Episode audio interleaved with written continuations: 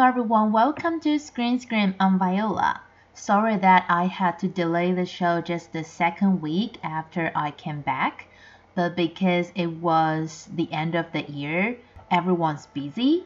And besides, one of the newly releases I'm going to talk about today held a screening, and I wanted to record the show after I watch it. But after I actually watched it, I didn't have time for the show. So please pardon my delay, and I hope you like the show. Today we're going to talk about some Hong Kong movies and some nostalgic works. Actually, the first new movie we're going to talk about today is very nostalgic as well. Let's check out what it is. Infernal Affairs. The setting is the never-ending war between the police and the triads of Hong Kong. Chen is a cop who's been assigned to undercover work inside the triads for so long that he's been able to rise through the ranks to a position of some authority.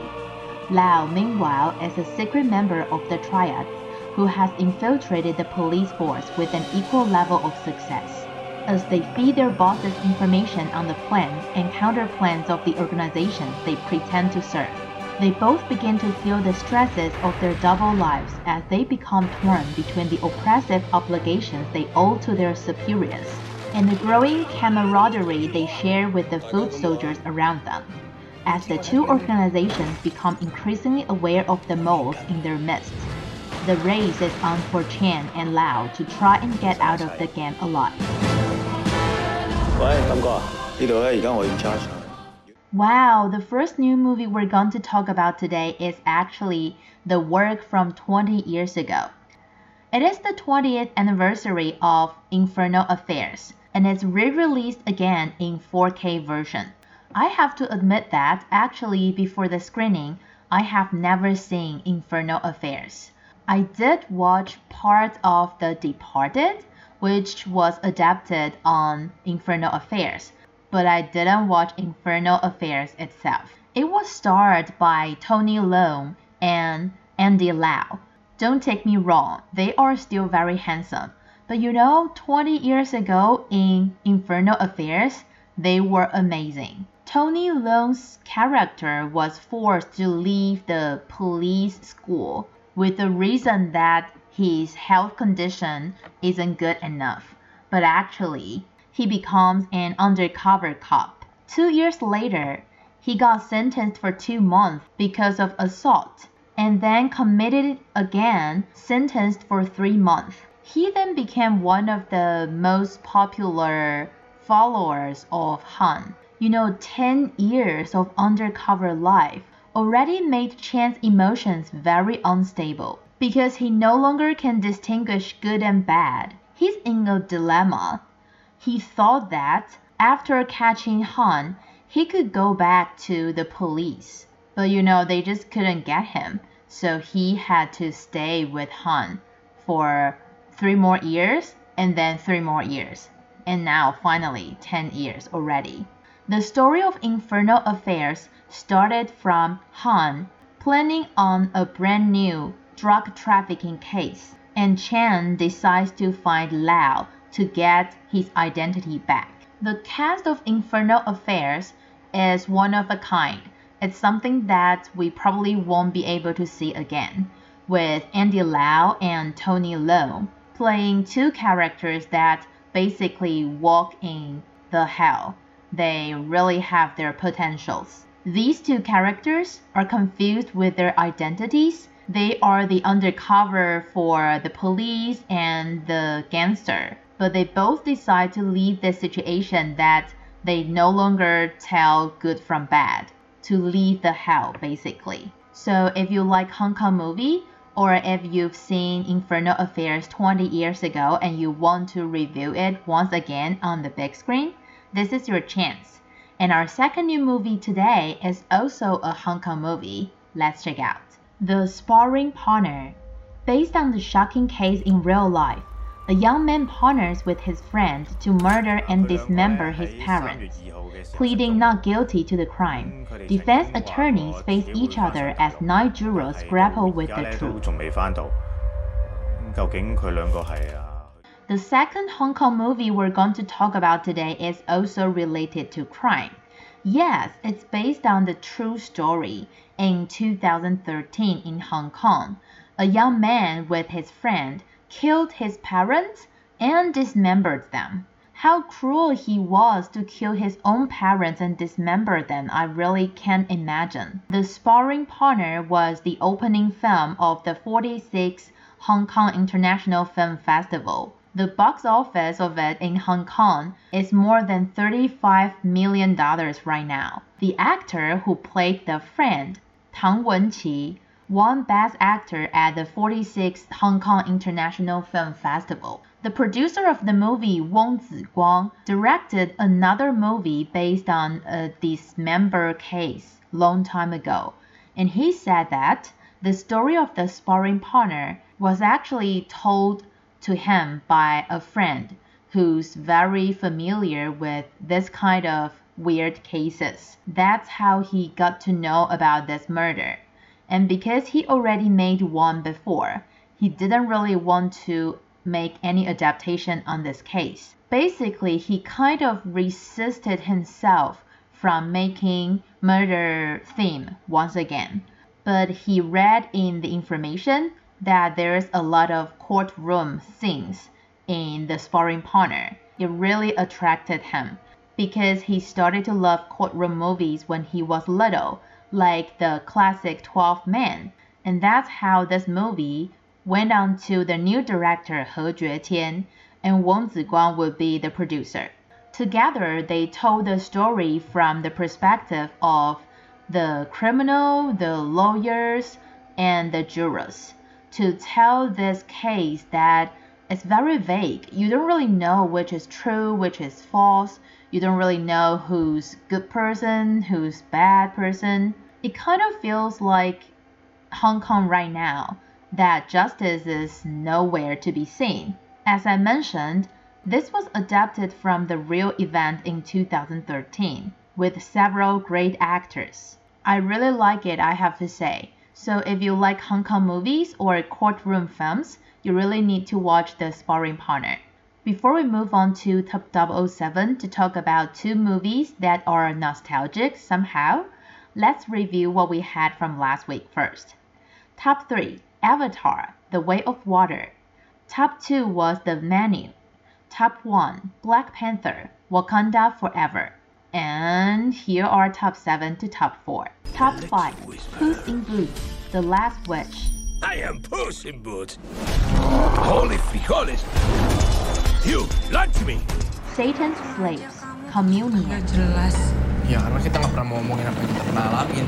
Semua pura-pura, kayak nggak pernah terjadi. Aku yakin kok, nggak ada keluarga lain yang ngalamin kayak Top 4, Kaguya Sama, Love is War, The First Kiss That Never Ends. Christmas ka. Alright, there are only three movies from top 7 to top 4 this week, so we can tell that it's a little bit in top 3. As I mentioned that we're going to talk about nostalgic films, there are two sequels from top 7 to top 4. And if you know me, you know I wouldn't discuss Satan's Slaves Communion if I have a choice. So let's write. Today I want to talk about Puss in Boots The Last Wish. Actually, I never saw the first one because I don't think I'm a person who's into Shrek series. I don't think I've seen any of Shrek fully, just parts. And Puss in Boots is one of the characters in Shrek. He's just too popular that they made an individual film for him. Now, there's even a sequel. As the title says, The Last Wish. In this episode, Puss in Boots is going to look for the mythical wishing star. Talking about the story background, I was really surprised to know that in the West, there's also this belief that cats have nine lives. I thought it only exists in the East. But anyway, you know, Puss in Boots is an adventurer. So he encounters many dangerous situations from time to time. Actually, he already spent eight of his knives. But he didn't know. He just recently realized. And that's the reason why he's going to look for the wishing star. because if he can find it successfully, he can find all the lives he lost. But taking on another adventure with only one life left? Hmm, seems not a very smart idea. Actually, originally he followed the doctor's suggestion. He became a domestic cat, but he had to use the cat litter tray with other cats. He couldn't use the toilet anymore, and everything he had as Puss in Boots disappeared. I guess he just couldn't stand anymore, so he decided to take on the journey. In order to embark on this journey, he's going to take the new friend he met when he's domestic with him, a naive, talkative dog. I really don't think that dog is good looking. If you've seen the trailer, you know what I mean. And also, his ex partner, Kitty, they need to work together to achieve the goal. So, if you'd like some animation, or you're a fan of Puss in Boots, or you just saw the first one, I highly recommend you to watch the sequel and see if Puss in Boots can find the wishing star. Time really flies. Time for top 3 to top 1. Top 3 Someday or One Day. The Menu. You shouldn't be here tonight. You. Top 2 Black Panther, Wakanda Forever. They called him Kukul Khan. Top 1 Avatar, The Way of Water. If you want to live here, you have to ride. Okay, among these four movies, I think except the menu, all the others are nostalgic somehow. But I'd like to continue our discussion from last week. So once again, Avatar. Actually, I didn't go see it and I don't think I will, but I'm going to introduce the actress plays in the sequel for you. The actress I want to talk about is Trinity Bliss. She's only 13 years old, so she played the youngest member in the family. She was just born when the first Avatar was released. Can you believe that? It has been 13 years. Oh my god. She's a big fan of Avatar. For Trinity, Pandora is a magical planet.